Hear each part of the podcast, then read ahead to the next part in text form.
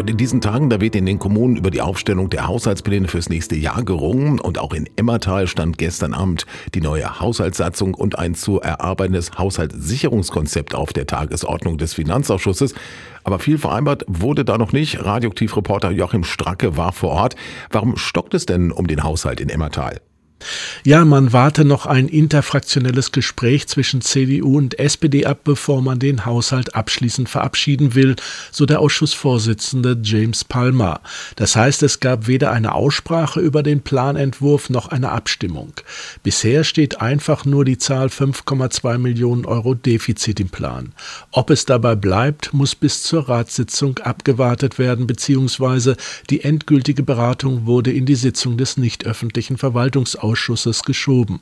Besprochen wurde lediglich, ob die Verwaltung ein Haushaltssicherungskonzept aufstellen müsse. Und muss die Verwaltung denn so ein Konzept aufstellen? Nach 110 des Niedersächsischen Kommunalverfassungsgesetzes muss ein kommunaler Haushalt ausgeglichen sein. Ist er es nicht, muss ein Haushaltssicherungskonzept erstellt werden. Darin muss geklärt werden, innerhalb welcher Zeiträume die Beseitigung der Überschuldung erreicht werden soll, wie die Fehlbeträge abgebaut werden sollen und wie das Entstehen neuer Schulden vermieden werden soll. Doch wie derzeit im Bundeshaushalt gibt es eine Ausnahme. In 182 kann eine Notlage festgestellt werden, eine Möglichkeit geschaffen in der Corona-Pandemie.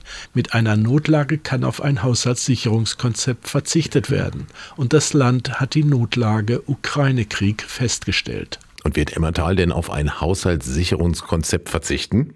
Die Politik hat zumindest grünes Licht signalisiert, dass sie einen entsprechenden Ratsbeschluss fassen werde, wenn die Verwaltung die Notlage begründet. Aber die Politik hat sich auch davon überzeugen lassen, dass das Haushaltssicherungskonzept das Papier nicht wert sei, auf dem es verfasst wurde, so Irmgard Lohmann CDU.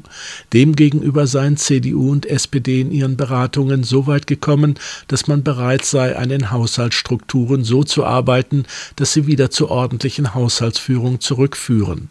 Man sei auf einem guten Weg, betonten auch Sprecher der SPD.